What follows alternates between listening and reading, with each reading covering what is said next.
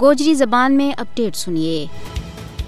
غیر قانونی طور پر بھارت کے زیر قبضہ جموں کشمیر میں بھارتی فوجیوں کے ہاتھوں شہید ہونے والا ممتاز رہنما شیخ عبد العزیز نا ان کی شہادت کی برسی ور شاندار خراج عقیدت پیش کی جا رہی ہے۔ حریت رہنما شیخ عبد العزیز نا دو ہزار آٹھ ماہ آجی کے تڑے بھارتی فوجیوں نے اس وقت اڑی ماں گولی مار کے شہید کیے تھو جب وہ جموں کا ہندو انتاب سننا کی طرفوں وادی کشمیر کی معاشی ناکہ بندی کے خلاف آزاد کشمیر کی طرف ایک بڑا مارت کی قیادت کر رہا تھا شہید عظیمت شیخ عبد العزیز مقبوضہ ریاست جموں کشمیر میں جد و جہد آزادی کا بانی رہنما ماں شامل تھا اور کشمیر کی تاریخ ماں انہوں نے ہمیشہ یاد رکھے جائے گو وہ کشمیریوں کی جد و جہد آزادی کا ایک نڈر سپاہی تھا اور انہوں نے اپنی پوری زندگی کشمیر کی آزادی واسطے وقف کی تھی شیخ عبد العزیز شہید نے شہادت نے ترجیح دی تھی لیکن بھارتی فوجی طاقت کے سامنے کدی نہیں جھکیا۔ شیخ عبد العزیز جموں کشمیر کی پاکستان میں شمولیت کا پرجوش وکیل تھا۔ ان کی شہادت نے تحریک آزادی کشمیر میں ایک نویں جان کر لی۔